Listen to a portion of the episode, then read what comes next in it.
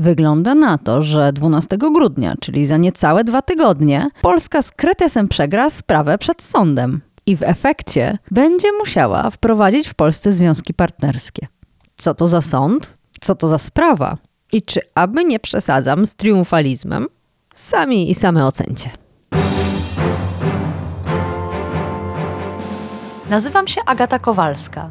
Jestem dziennikarką Okopres i umiem zadawać pytania. Wciąż jeszcze wierzę, że świat można ponaprawiać, więc swoich gości, polityków i ekspertki pytam o rozwiązania. Swoje tematy dorzucacie i wy, słuchaczki i słuchacze powiększenia. Wspólnie wyrywamy się z pułapki, że nic się nie da i że nic nie ma sensu. Zawsze dochodzimy do sedna. No, prawie zawsze. Zapraszam.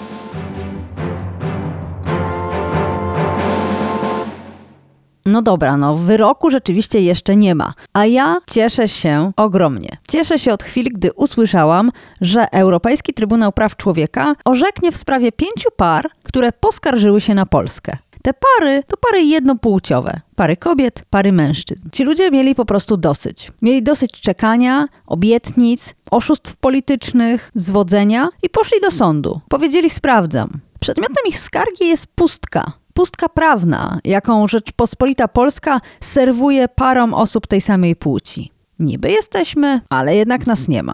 Nie ma nas w porządku prawnym.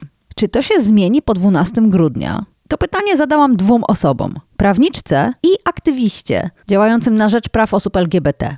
Najpierw w podcaście przyjrzymy się temu Trybunałowi w Strasburgu i sprawdzimy, co on tak naprawdę może i gdzie stoją jego armaty, a potem przyjrzymy się polskim politykom i polityczkom, czyli ocenimy, czy miałam prawo we wstępie tego podcastu ogłaszać dobrą nowinę. Bo wyrok to jedno, a jego wykonanie to drugie. Jak będzie w tym przypadku? Czy Polska po 12 grudnia zmieni się na bardziej tęczową? O tym dzisiaj w powiększeniu.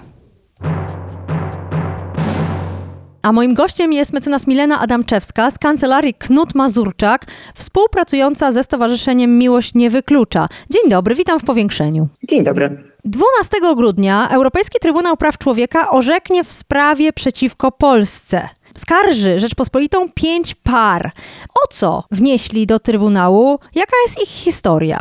Te pięć par, ich historia zaczęła się od tego, że wystąpiły w Polsce do e, kierowników Urzędu Stanu Cywilnego o zaświadczenie o możliwości zawarcia małżeństwa. To jest taki papierek, e, który każda para, która chciałaby w Polsce wziąć ślub, musi pozyskać, żeby mogło dojść do tego wydarzenia. Oczywiście nie ma żadnego problemu, żeby e, ten papierek otrzymać, jeżeli jest się osobą heteroseksualną, która chce zawrzeć małżeństwo z osobą innej płci. Natomiast te pięć par, ponieważ chciało wziąć ślub z osobami tej samej płci, oczywiście tego zaświadczenia w Polsce od kierowników Urzędu Stanu Cywilnego nie dostało. W związku z tym rozpoczęła się batalia prawna, e, najpierw do sądu rejonowego, następnie apelacja do sądu okręgowego, a także skarga do Polskiego Trybunału Konstytucyjnego. To wszystko działo się po to, żeby wyczerpać tak zwaną ścieżkę krajową. Jest to jeden z warunków tego, żeby móc wnieść wnieść skargę do Europejskiego Trybunału Praw Człowieka. Bo rozumiem, że wiadomo było, że na każdym z tych etapów krajowych czeka te pary porażka. A kiedy to się działo? Kiedy były te pierwsze wnioski jeszcze do urzędów stanu cywilnego? Te sprawy rozpoczęły się 8 lat temu. Mhm. E, także długa historia tej drogi prawnej, tak, no nie, nie były to też pierwsze tego typu próby e, w Polsce. Tak naprawdę od wielu, wielu lat te batalie o to, żeby zapewnić ochronę prawną parom tej samej płci w polskim porządku prawnym się e, toczą. E, takim przełomowym momentem, który skłonił też e, nas, polskich prawników i prawniczki o to, żeby o to walczyć, był wyrok Europejskiego Trybunału Praw Człowieka w sprawie przeciwko Włochom.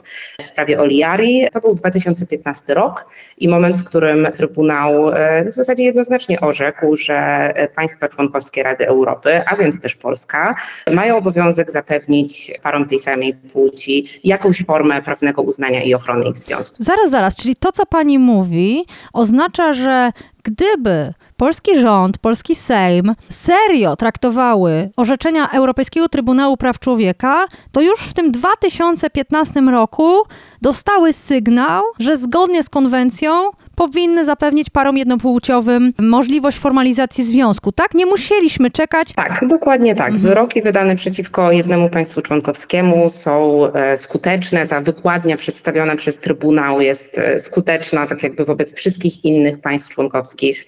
Polska e, jest oczywiście państwem członkowskim Rady Europy, tak, jesteśmy stroną Konwencji Praw Człowieka, jest ona w Polsce prawem powszechnie obowiązującym, a w związku z tym polskie czy organy ustawodawcze, czy też sądy mają obowiązek stosować się do konwencji i do tej e, interpretacji konwencji, która Mhm, wynika z orzecznictwa mhm, Trybunału, mhm, tak? mhm. Czyli jeżeli mamy orzeczenie, które w jakiś sposób interpretuje, w tym przypadku artykuł 8 konwencji, który mówi o ochronie życia prywatnego każdej osoby, w takim razie można było z tego już wtedy w 2015 roku wywnioskować taki obowiązek wobec Mhm. Polski. Różnica jest taka, że to, czego spodziewamy się 12 grudnia, no to wyrok, w którym wprost naruszenie przez Polskę tego artykułu 8 zostanie stwierdzone, a tym samym też Rada Europy, bo już nie sam Trybunał, tylko Komitet Ministrów Rady Europy, dostanie tak naprawdę takie narzędzie do ręki, żeby już wykonanie tego wyroku egzekwować. Ha, to dobrze, że o tych Włochach pani wspomniała, bo o to pytał jeden ze słuchaczy powiększenia na Twitterze, pan Chris, który chciał wiedzieć, czy zapadło już tego typu rozstrzygnięcie w, wobec innego kraju i czy w efekcie tego rozstrzygnięcia któryś kraj wprowadził formalizację związków partnerskich. Czy Włochy wykonały tamten wyrok? Tak, dokładnie tak było. Niedługo po wyroku w Włoszech e, przyjęto ustawę o związkach partnerskich. Natomiast tego typu wyroki zapadły też niedawno, bo w tym roku, w 2023, przeciwko Rosji, Rumunii i Bułgarii. Włochy, Rosja, Rumunia, Bułgaria. Podaje pani takie przykłady. Czy to znaczy, że Trybunał nigdy nie orzekł odwrotnie, inaczej, uznając, że państwo ma prawo w ogóle nie posiadać jakiegokolwiek stopnia formalizacji związków dla par jednopłciowych? Innymi słowy, już powoli zmierzam do 12 grudnia. Czy możemy być pewne i pewni, jakie będzie to orzeczenie w sprawie polskiej? Tak, od 2015 roku ta linia orzecznicza Trybunału jest, e, można powiedzieć, utrwalona. A skoro mamy do czynienia z utrwaloną linią orzeczniczą, nie ma żadnych powodów, żeby powątpiewać, jakie będzie orzeczenie 12 grudnia. Ostatecznie dowiemy się wtedy, tak, natomiast e, możemy się tego spodziewać z bardzo, bardzo dużym przekonaniem. No to jakie ono będzie? Czy Trybunał powie, Polska złamała konwencję, złamała artykuł 8 o ochronie życia prywatnego i naprawić ma to naruszenie poprzez wprowadzenie ustawy o związkach partnerskich, poprzez wprowadzenie równości małżeńskiej. Czego możemy się spodziewać w samej treści? Najpewniej nie będzie to aż tak wprost sformułowane. Trybunał e, no przede wszystkim orzeka na kanwie jakiejś konkretnej sprawy, tak? konkretnych osób skarżących, które się do Trybunału zwróciły, czyli w tym przypadku tych pięciu par. Trybunał stwierdził, że doszło do naruszenia ich życia prywatnego i najpewniej zobowiąże Polskę do wypłaty też zadośćuczynienia dla tych osób. Tak? I to jest jeden z elementów wyroku. Natomiast to, co jest bardzo istotne, to że Trybunał dochodzi do wniosku, z jakiego powodu do tego naruszenia doszło i do naruszenia artykułu 8 doprowadził Polskę brak jakichkolwiek przepisów zapewniających odpowiednie uznanie i zabezpieczenie związków osób tej samej płci. I wtedy jest to już dalej rola Komitetu Ministrów Rady Europy, żeby nadzorować to, w jaki sposób Polska ma ten wyrok wykonać, ustalać szczegóły tego wykonania. Natomiast no jest to oczywiście dużo prawniczej analizy, tak, a faktycznie można to sprowadzić rzeczywiście do wniosku. Będzie oczywiste z tego wyroku, że jego wykonanie musi polegać na wprowadzeniu jakiegoś zabezpieczenia prawnego dla e, osób tej samej płci związków. Czy władze polskie mogą wykpić się ustawą wprowadzającą notarialne ustalenie spraw cywilnych między osobami tej samej płci? Czy to wystarczy, czy też te orzeczenia Trybunału są bardziej szczegółowe, jeśli chodzi o interpretację pojęcia bezpieczeństwa rodzinnego? Jak tu może ominąć władza polska ten y, dla siebie niewygodny temat związków partnerskich lub równości małżeńskiej? Czy może jakoś się wykpić? No, zacznę może od tego, że mam jednak wielką nadzieję, że nie taki będzie cel, szczególnie obecnej większości parlamentarnej, dlatego że jeżeli głośne postulaty co do tego, że związki partnerskie mają szansę pojawić się niebawem w Polsce, e, słyszymy już od jakiegoś czasu, no to patrząc na nie e, przez pryzmat e, wyroku Trybunału, no chciałabym jednak wierzyć, że dyskusja będzie się koncentrować na tym, jak te prawa potencjalnie rozszerzać, a nie jak te prawa potencjalnie ograniczać. I taka jest też rola właśnie Komitetu Komitetu Ministrów Rady Europy, który nadzoruje i monitoruje wykonanie e, wyroku przez państwo członkowskie, e, żeby nie dopuścić do tego typu uników w, w zastosowaniu się do orzeczenia. Natomiast e, to orzeczenie, no, co będzie w nim dokładnie zobaczymy, tak? Trudno jest w tym momencie zgadywać. Możemy no, patrzeć na te wyroki właśnie, o których mówiłam w sprawie przeciwko Rosji, Rumunii czy Bułgarii.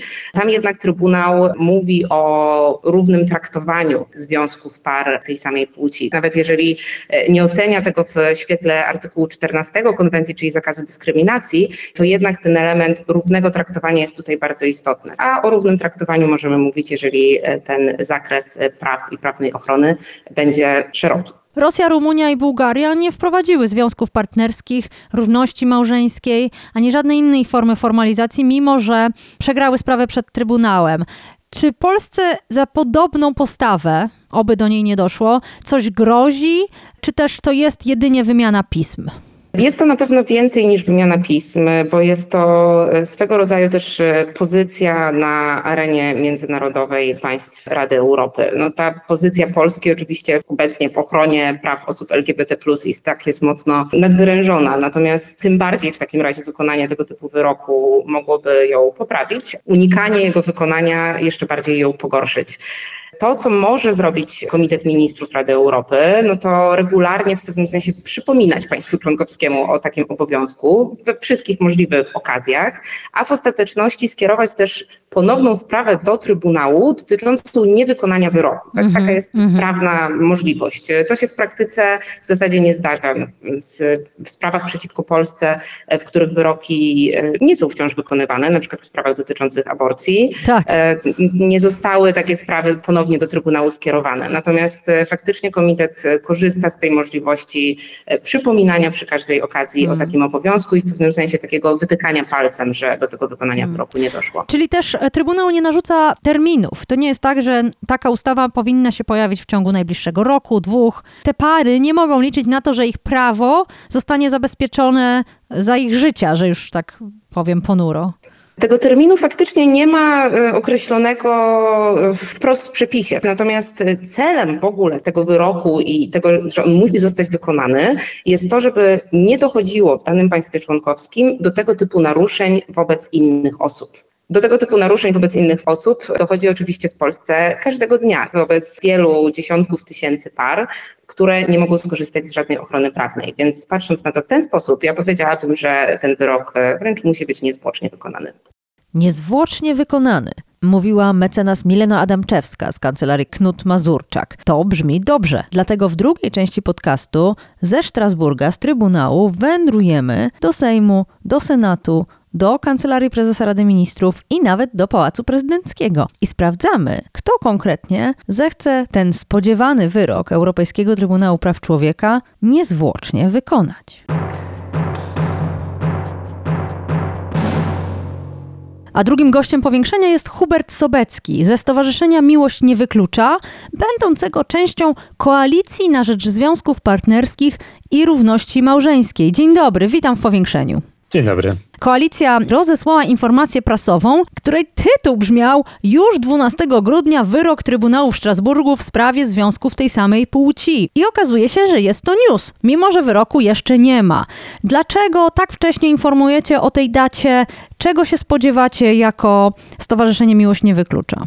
Dlatego tak wcześnie informujemy o tej dacie przede wszystkim z naszej perspektywy, bo dla nas to wcale nie jest wcześnie, tylko bardzo późno. Cała ta historia, całe działanie koalicji to jest 8 lat wytężonej pracy, a ostatnie 3 lata to głównie lata wytężonej cierpliwości i oczekiwania, aż Trybunał do naszej sprawy się odniesie i trafi ona na wokandę czy też tapet. Więc e, jak tylko otrzymaliśmy e, informację, że rzeczywiście finał jest już za rogiem, że widzimy e, koniec, że Trybunał nie tylko się zajmie sprawą, ale zważywszy na kontekst szerszy, możemy spodziewać się dobrego rozstrzygnięcia, to natychmiast pospieszyliśmy e, na dzwonki robocze, natychmiast pospieszyliśmy do naszych piór i klawiatur, żeby światu to ogłosić. Pięć par skarży Rzeczpospolitą Polską.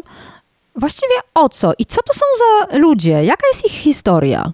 To są pary osób tej samej płci, które reprezentują same siebie, ale też inne osoby w Polsce, inne osoby ze społeczności LGBT, które są dokładnie w tej samej sytuacji. Ta sytuacja polega na tym, że jeśli para, która ze sobą żyje, która prowadzi wspólne gospodarstwo, która chce ze sobą spędzić jeszcze wiele, wiele lat, próbuje załatwić jakąkolwiek sprawę związaną z ich statusem prawnym, to nie ma do dyspozycji żadnych, ale to absolutnie żadnych narzędzi, które dawałyby jej gwarancję bezpieczeństwa.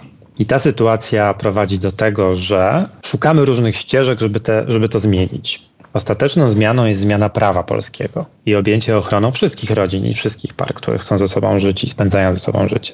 Oprócz tego mamy inne ścieżki, takie jak na przykład właśnie szukanie sprawiedliwości gdzieś w Strasburgu w Europejskim Trybunale Praw Człowieka.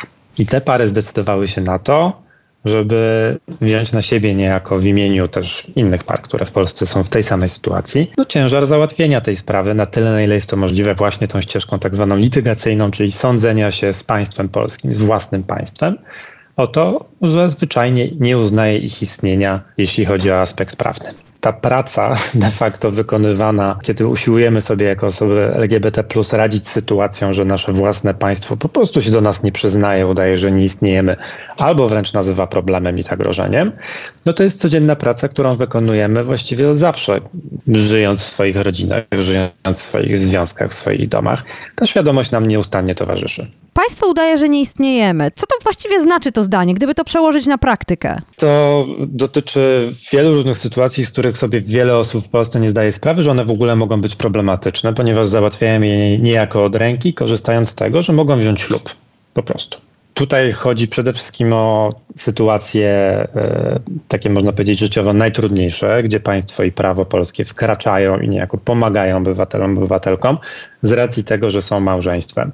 To są sytuacje ciężkiej choroby, wypadku, nagłego jakiegoś złego wydarzenia, kiedy państwo wyciąga rękę i oferuje różne formy wsparcia socjalnego, ale też przede wszystkim ułatwia załatwianie rzeczy, dając na przykład możliwość czy oferując po prostu, gwarantując e, osobom, które są w związku małżeńskim, to, że one nie muszą nieustannie udowadniać przed jakąś instytucją albo urzędem, kim właściwie dla siebie są.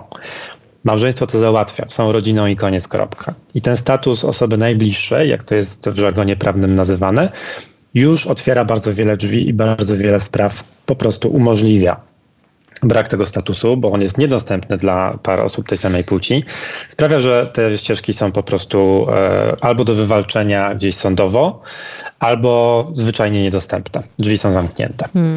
Więc mamy cały taki pakiet właśnie sytuacji najgorszych. Sytuacja wypadku, śmierci, ciężkiej choroby. Oprócz tego są rzeczy mniejsze, można powiedzieć, mniej dramatyczne, ale równie uciążliwe, zwłaszcza jeśli mamy do czynienia z parami, które wychowują dzieci czyli z tęczowymi rodzinami. Ponieważ wtedy, jeśli rodzic biologiczny tylko i wyłącznie posiada status opiekuna prawnego i rodzica, a drugi rodzic, rodzic społeczny, który de facto jest rodzicem, uczestniczy w wychowaniu i bierze na siebie wszystkie te obowiązki, nie jest w stanie po prostu e, raz na zawsze udowodnić, że tym rodzicem jest i tych praw na stałe nabyć, tylko musi nieustannie załatwiać sobie e, upoważnienia pełnomocnictwa, a wielu rzeczy zwyczajnie nie jest w stanie w ogóle załatwić, bo jest osobą zgodnie z prawem obcą. I tego nie sposób zmienić. Tak? Nie ma żadnego instrumentu prawnego innego. Nie ma żadnych mitycznych aktów notarialnych, o których czasami politycy i polityczki lubią mówić, gadając bzdury po prostu. Tak? Te notarialne dają nam absolutnie cień zabezpieczenia, które zresztą może być podważane przez osoby, które status osoby bliskiej posiadają, na przykład dalszą rodzinę, która znajduje się z perspektywy prawa na nieporównywalnie lepszej pozycji i z perspektywy państwa niż osoba najbliższa, hmm. czyli de facto mąż, żona. Hmm. No nic nie szkodzi, nic nie szkodzi. Ostatnio w Sejmie toczyła się debata na temat in vitro. Politycy i polityczki od lewicy, przez Koalicję Obywatelską, po PSL i Trzecią Drogę powtarzali, że każdy w Polsce ma prawo do szczęścia rodzinnego, do wychowywania dziecka, więc jestem pewna, że ta debata była tylko wstępem do tego, żeby również te prawa zabezpieczyć dla tęczowych rodzin i to nie tylko tych, które marzą o dziecku, ale tych, które już te dzieci wychowują bez zabezpieczenia prawnego. No dobrze, dla mnie ten dzisiejszy dzień, kiedy dowiedziałam się, że ETPC zamierza wreszcie rozstrzygnąć te pięć spraw, to już jest radość, to już jest święto. 12 grudnia będzie też e, wyjątkowym dniem, jestem tego pewna. Natomiast Wydaje się, że jeszcze ważniejszy będzie moment, w którym premier Donald Tusk ogłosi, co zamierza w tej sprawie zrobić jego rząd. Jako miłość nie wyklucza, jesteście politycznymi realistami. Czego się spodziewacie po mm, rządzie? Mówię oczywiście o prawdziwym rządzie, nie o rządzie chwilowym Morawieckiego. Trudno jest tak naprawdę mi odpowiedzieć jasno na to pytanie, ponieważ e, sygnały, które napływają są e, mieszane, miejscami wręcz ze sobą sprzeczne. Trudno jest mi też mówić o samym Donaldzie Tusku w oderwaniu od e, szerszej koalicji. Na pewno tutaj jest jakiś rozdźwięk kompletny pomiędzy tym, co z jednej strony jeszcze w kampanii wyborczej proponowała czy obiecywała Koalicja Obywatelska, z drugiej strony z tym, co deklaruje PSL w ustami Kosiniaka-Kamysza, z trzeciej strony to, z czym od lat wychodzi wychodzi jako jedyne tak naprawdę większe ugrupowanie w Polsce lewica, więc mamy tutaj no, rozdźwięk kompletny. I teraz jako lider, jako szef rządu, Donald Tusk mnie osobiście się marzy. Nie mówię w kategoriach realizmu, mówię w kategoriach moich marzeń. Marzy mi się, żeby on się wzniósł niejako na takie wyżyny czegoś, co anglosasie nazywają leadership. Czyli tego, żeby on wyszedł na mównicę sejmową albo zwołał konferencję i powiedział, że on sobie zdaje sprawę z tego, że szeroka koalicja opozycji reprezentuje różne wrażliwości, różne tradycje, różne spojrzenia na to, czym rodzina jest, co jest priorytetem i tak dalej. Ale teraz oto stoimy w obliczu takiego cywilizacyjnego wyzwania, aby Polska wreszcie dołączyła do grona krajów stricte europejskich, stricte mianowicie respektujących prawa człowieka i wszystkich obywateli i obywatelek i dlatego on proponuje wprowadzenie równości małżeńskiej. Czyli dołączenie do grona państw, które po prostu nie rozróżniają na gorsze i lepsze rodziny, tylko traktują je dokładnie tak samo. I gdyby obok jeszcze stała tęczowa rodzina z dziećmi, najlepiej z takimi dziećmi, które już są odchowane od nastu lat i teraz właśnie idą na studia, bo są takie tęczowe rodziny, które znamy, i żeby on oddał głos tej rodzinie i ona by powiedziała, że na to długo czekała i że to jest wielki krok i to jest osiągnięcie i żeby były uśmiechy i takie prawdziwe ludzkie emocje, to by było moje marzenie. To by był taki konserwatyzm polski, który wchodzi właśnie na takie wyżyny ludzkiej empatii i spojrzenia, że jest w stanie pomieścić w swoich horyzontach to, że nie wszyscy ludzie żyją w ten sam sposób i to nie jest problem. Konserwatyzm e, troszczący się o każdą rodzinę. To jest niesamowite, bo w podobnym duchu wypowiedział się słuchacz powiększenia, pan Mikołaj, który napisał na Twitterze tak, kiedy ja zapowiadałam naszą rozmowę. Szkoda, że to się nie wydarzy, ale nowa większość niesamowicie by zapunktowała, gdyby następnego dnia po wyroku po prostu przegłosowała ustawę o małżeństwach jednopłciowych. Przecież i tak, prędzej czy później, będzie trzeba to ogarnąć. Mamy XXI wiek. No i teraz zatrzymałabym się na początku tego wpisu pana Mikołaja, czyli szkoda, że to się nie wydarzy. Prosiłabym, żeby Hubert Sobecki zdjął czapkę marzyciela, założył czapkę realisty. Co się waszym zdaniem wydarzy naprawdę po 12 grudnia? Rozpatrujemy kilka scenariuszy i żaden z nich nie jest specjalnie satysfakcjonujący. Pierwszy jest rzeczywiście taki, że powstaje jakiś projekt rządowy, jest to projekt wypracowany w bólach, trudach, trwa to długo, jest to projekt związków partnerskich oferujących bardzo nieliczne prawa, bardzo nieliczne udogodnienia dla par osób tej samej płci. Prawdopodobnie w ogóle nie wspomina o dzieciach. Dzieci są trzymane po prostu w, w komórce pod schodami, żeby przypadkiem ktoś nie pomyślał, że tutaj atakujemy polską rodzinę, bo z jakiegoś powodu ta narracja pisowska i homofobiczna jest przez niestety e, rzesze polityków, e, tych powiedzmy prodemokratycznych, powielana, uznawana albo przynajmniej się jej boją i trzymają z daleka daleka od tematu dzieci. To jest pierwszy scenariusz. Drugi jest taki, że składane są projekty poselskie przez różne partie różne, ponieważ nie są w stanie się dogadać, a Donald Tusk nie jest w stanie właśnie wznieść się na wyżyny leadershipu i powiedzieć: Słuchajcie, to jest wyzwanie, ja biorę na siebie odpowiedzialność polityczną, zaufajcie mi, będę przekonywał, będę mówił, będę się tym tematem zajmował, potrzebuję tylko waszych dzielnych proeuropejskich szabel. I te różne projekty składane przez różne kluby, przez różne partie proponują różne rzeczy. Spodziewam się, że Lewica złoży zarówno równość małżeńską, nasz projekt Miłość nie wyklucza, jak i rozbudowany projekt ustawy o związkach partnerskich, bardzo, bardzo taki powiedzmy wychodzący naprzeciw, który różni się od małżeństw minimalnie. Zakładam, że koalicja złoży swój projekt, który będzie ich słowa nie moje, jakąś formą kompromisu i tutaj mam ogromne obawy, co Anno Domini 2023 jest dla koalicji Tak. obywatelskiej Tak. kompromisem. Zwłaszcza, że mamy przecież długą historię projektów, które wychodziły z łona tej partii. Były to ogryski. Dokładnie tak. Natomiast jest tutaj jeden promyk nadziei. Mianowicie no, w koalicji e, obywatelskiej mamy też przecież leżący na stole, złożony jeszcze w poprzedniej kadencji Sejmu, projekt e, Moniki Rosy z Nowoczesnej. To jest projekt, który jest bardzo podobny do projektu Lewicy. Jest bardzo rozbudowany, a w preambule zawiera wręcz eksplicite słowa, że jest krokiem w kierunku wprowadzenia po prostu równości małżeńskiej. Czy to coś zmienia z perspektywy Koalicji Obywatelskiej Donalda Tuska? Nie mam zielonego pojęcia i chętnie bym się, prawdę mówiąc, tego dowiedział, ponieważ głosy, które do nas napływają, są bardzo różne. I trudno powiedzieć, kto właściwie tutaj ma rację, a kto czaruje, a kto próbuje coś ugrać, a kto po prostu nie wie i odpowiada, żeby nie wyszło, że nie wie. Więc myślę, że takie projekty różne będą składane. Nie zdziwiłbym się, prawdę mówiąc, ponieważ jaki jest tutaj języczek tej wagi? PSL PSL, czyli to ugrupowanie, które jeszcze za tych poprzednich rządów, kiedy związki partnerskie zostały spalone w Sejmie, był tym wielkim hamulcowym. I który był też zresztą dobrą wymówką jeszcze dla Platformy Obywatelskiej, która mówiła, no myśmy się starali, ale tutaj koalicjant nie pozwolił. Pytanie, na co PSL w tym roku czy w następnym roku jest skłonny przystać, za czym jest w stanie zagłosować co jest w stanie poprzeć, w zamian za coś innego, co w ramach koalicji, czy w ramach tej szerokiej koalicji po prostu opozycyjnej zostanie mu zaoferowane. Dla nas tak naprawdę ten PSL jest tutaj kluczowy, to znaczy on jest tutaj głównym rozgrywającym, ponieważ wiemy, czego spodziewać się po lewicy, wiemy mniej więcej, jakie są możliwości działania koalicji obywatelskiej, chociaż nie wiemy, jakie będą ostatecznie i chyba nawet sama koalicja tego jeszcze nie wie. Natomiast e, PSL jest dla nas ogromną niewiadomą, to znaczy to jest to ugrupowanie, z którym nie sposób się spotkać.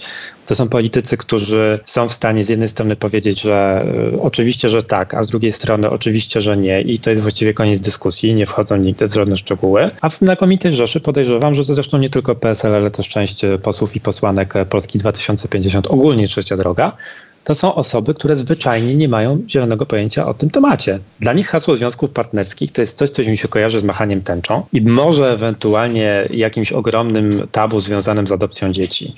Natomiast to jest wreszcie szansa, żeby móc usiąść do stołu i o tym porozmawiać. Kluczowe tutaj też będzie dla mnie taki moment, w którym te rozmowy nastąpią albo z jednej strony w Komisji najpewniej Sprawiedliwości i Praw Człowieka, kiedy jakiś projekt ustawy bądź projekty ustaw zostaną skierowane do pracy w komisjach, albo przy stole wcześniej, krok wcześniej na etapie rzeczniczym w trakcie spotkań na przykład organizacji z jakimiś konkretnymi posłami, posłankami, czyli będzie targowanie. Będzie targowanie, no dobrze, to jakie prawa małżeństw Targowanie wykreślimy, prawami człowieka. żeby ci inni ich nie dostali. Tak. To jest dla mnie oczywiście sytuacja mrożąca krew Tak. w żyłach, w której nie chcę się znajdować, ale zdaję sobie sprawę z tego, że z perspektywy polityków tak to będzie wyglądać. To będzie po prostu branie czarnego markera i wykreślanie rzeczy, które Tak. ludziom się nie należą.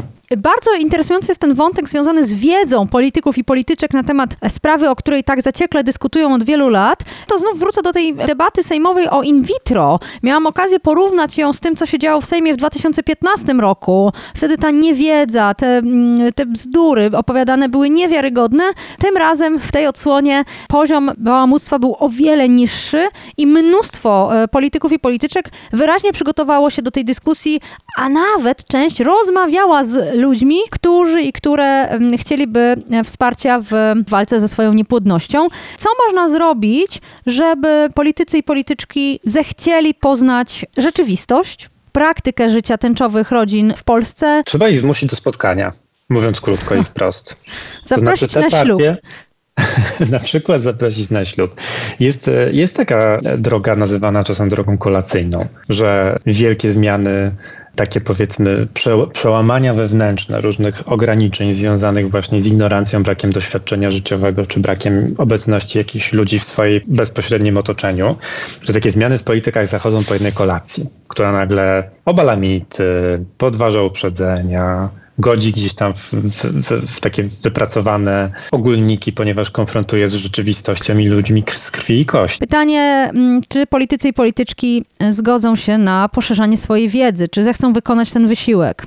To tutaj nie mogę brać odpowiedzialności za to, czy y, kogoś można na siłę y, zmusić do słuchania i jeszcze rozumienia. Em, Jestem przekonany, że są osoby, które będą się bronić, y, absolutnie są zabetonowane. Nie będą chciały po prostu. No jasne, bo przecież tylko nawet. podejmują decyzję, która dotyczy e, życia tysięcy ludzi oraz tysięcy dzieci, więc e, właściwie dlaczego mieliby słuchać? Tak, no ale zresztą wychodzą na antenę, no tak jak przecież marszałek senior wyszedł na antenę i z PSL-u y, i powiedział, że mogą sobie podpisać umowy notarialne, tekst, który słyszymy od naprawdę nastu lat. I no kurczę, marszałek senior, no stoisz pan na straży jakiegoś tam ładu prawnego w tym kraju. Zanim zabierzesz głos, panie wysoki marszałku, w sprawie stricte prawnej, e, legalistycznej, to się doucz.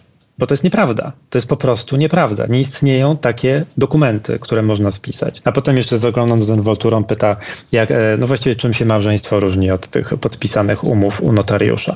To może zamieńmy się w takim razie na najbliższe 10 lat. Ja wezmę małżeństwo, a pan, panie marszałku, zostanie z umowami notarialnymi. I może porozmawiamy wtedy. Więc są osoby, które po prostu oczywiście nie wiedzą, dowiedzieć się nie chcą i pewnie nigdy nie będą chciały. Ale jestem przekonany, że są inne osoby, do których jest sposób trafić. Natomiast najważniejsze to jest pokonać opór związany z takimi gładkimi ogólnikami, bo tak długo, jak pozostajemy właśnie na tych abstrakcyjnych terminach w, w rodzaju związek partnerski, nikt nie wie w Polsce, co to jest związek partnerski. Każdy udzieli innej odpowiedzi. Jeden widzi dwóch facetów w ogóle przy ołtarzu w kościele, drugi widzi jakieś przerażające wizje e, Sodomy i Gomory, które atakują polską tradycję z Brukseli. Ktoś inny widzi parę serialu, która jest e, sympatyczna i nawet lubi sobie z czasem pooglądać, a ktoś inny myśli o swoich znajomych. Natomiast czy ktoś rzeczywiście jest w stanie to rozbić na konkretne prawa, które po prostu ludziom pomagają w życiu? E, Począwszy od tego prawa e, spadku, czy, czy, czy renty, czy wspólnego ubezpieczenia zdrowotnego, czy wspólnego rozliczania podatkowego, czy szeregu, szeregu innych ułatwień, które mamy od, od, związanych z sytuacją mieszkaniową, sytuacją rodzinną, no ze wszystkimi rze- rzecz, rzeczami tak zwanymi życiowymi. Nie, oczywiście, że ludzie w większości tego nie wiedzą, nie rozumieją, by niby skąd by mieli rozumieć. No, organizacje społeczne tłumaczą to od lat, natomiast politycy absolutnie nie wykonują tej pracy, ponieważ albo sami nie wiedzą, albo jest im nie na rękę, żeby, to, żeby Tak, o tym tak, informować, to bo to, to by pogłębiło dyskusję. Tak jest, tak jest, dokładnie. To się czasem nie opłaca wiedzieć, jak jest naprawdę. Ostatnia kwestia. Nie ma sensu pracować nad tą ustawą, bo i tak Duda zawetuje. Co wy na to odpowiadacie? Prezydent nasz miłościwie panujący jest dla mnie jeszcze większą zagadką niż inni liderzy polityczni w naszym kraju. Jego akurat o spotkanie bym nie prosił, ponieważ uważam, że musiałby najpierw przeprosić, żeby zasłużyć na spotkanie z osobami LGBT+.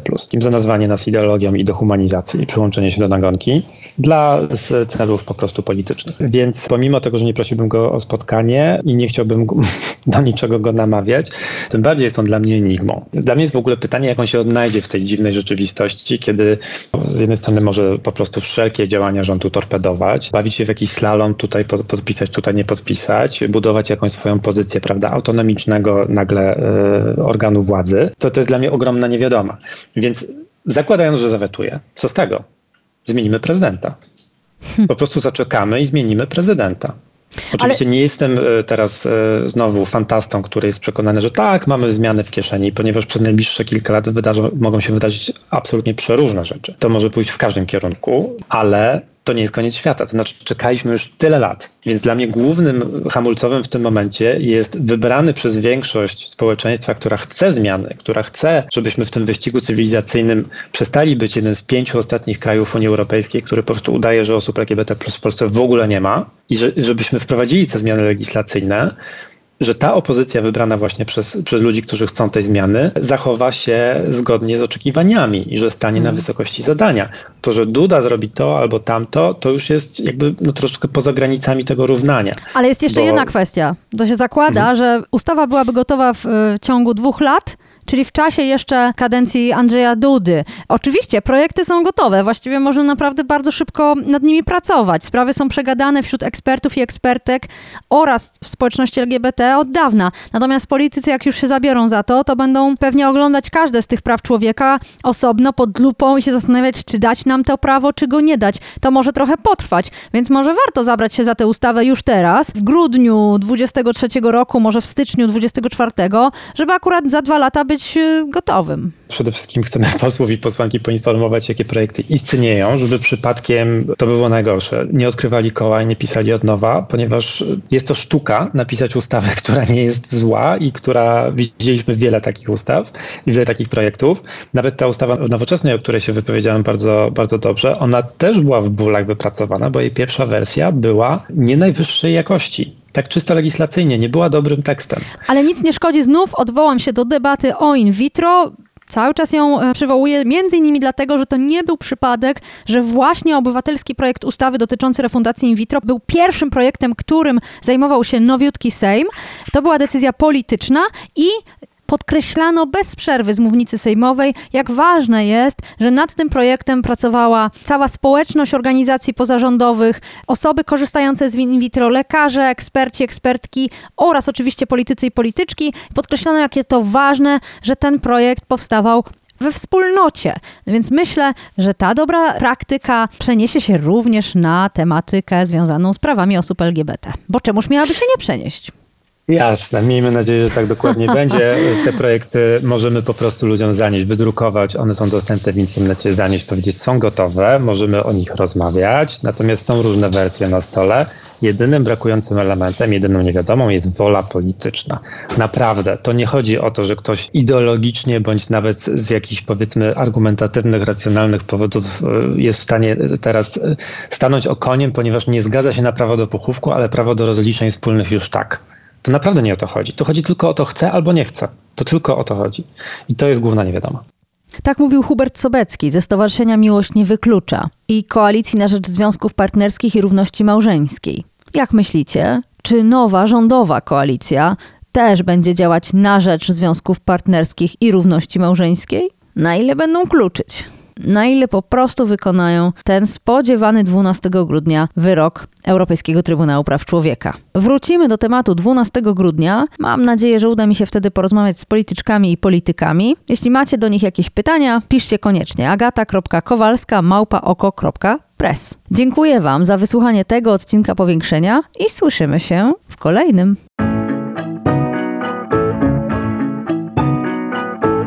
To było Powiększenie, podcast Agaty Kowalskiej. Produkcja Bartosz Weber. Powiększenie znajdziesz na stronie Okopres i w Twojej ulubionej aplikacji do podcastów. Masz pomysł na temat albo komentarz? Napisz do mnie agata.kowalska małpaoko.press Stałych darczyńców zapraszamy na grupę Okopres na Facebooku Twoja okolica. Tam też toczymy dyskusje o świecie i o podcaście. Dziękujemy za Wasze wsparcie.